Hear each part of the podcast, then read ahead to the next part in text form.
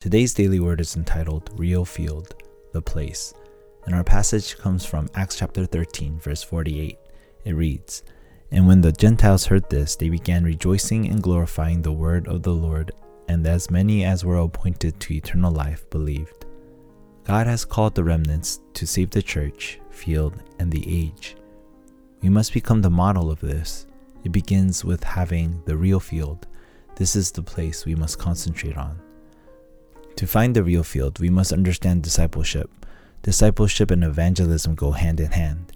Evangelism takes place with the power of the Holy Spirit, and as people hear the gospel, we begin discipleship through upper room meetings. Through the upper room meetings, once you find a disciple, one who is appointed to eternal life, who is established, then you move on to another area to find more hidden disciples in the field.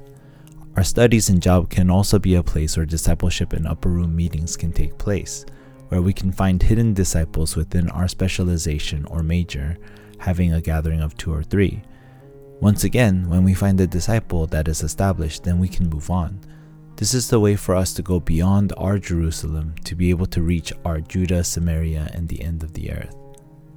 Also, it is through the church we must have a system of discipleship mobilizing both in a contact and untact or contact free platform. To reach more people, we must create meetings becoming a Healing Untact Church and Summit Untact Church.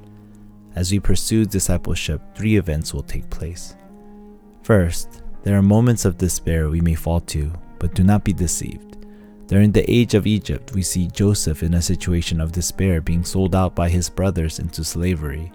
However, Joseph didn't see it that way Moses was a fugitive on the run, despite that, was able to see God's covenant to set him on the course to lead Israel out of Egypt to the promised land.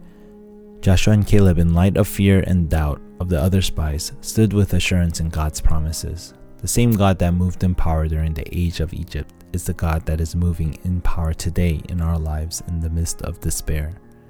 Second, there may be crises that are taking place around us, just like the age of Babylon, where Israel was in captivity. Shadrach, Meshach, and Abednego stood up against the idol worship of the king's image.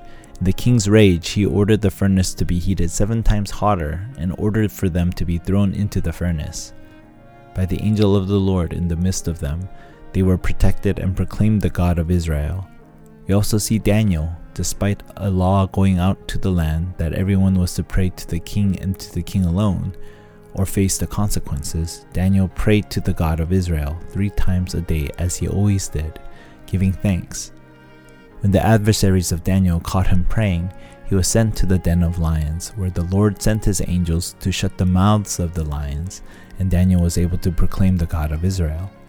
Also, Esther, in seeing the order of genocide of her people by the official Haman, chose to approach the king about this matter, risking execution when not summoned.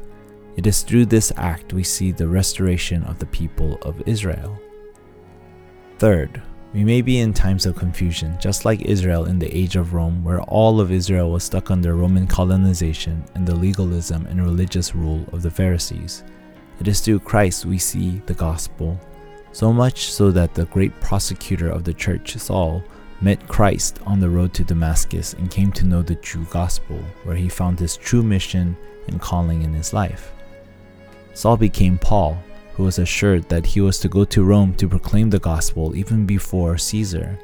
Paul also plowed into the synagogues to reach the remnants to help them see God's covenant, the gospel. This would lead to the early church and the many people who would be used to change the world listed in Romans chapter 16 1 through 27. Those who pray holding on to the covenant, all events of despair, crises, and confusion become a golden opportunity to see the absolute plan, absolute mission, and absolute goal of God. In conclusion, we must find a way towards concentration and prayer. As we confirm God's Word, we are to discover the blessing of only uniqueness and recreation, where Christ is making a masterpiece through our broken lives. In the process of redemption, God is also letting us participate in His kingdom plans by guiding us to find the absolute disciple in the field. As we start today, let us be the hands and feet of the pastor to become answers to rulers and kings in the field in order to become the springboard for the next generation in this covenant journey.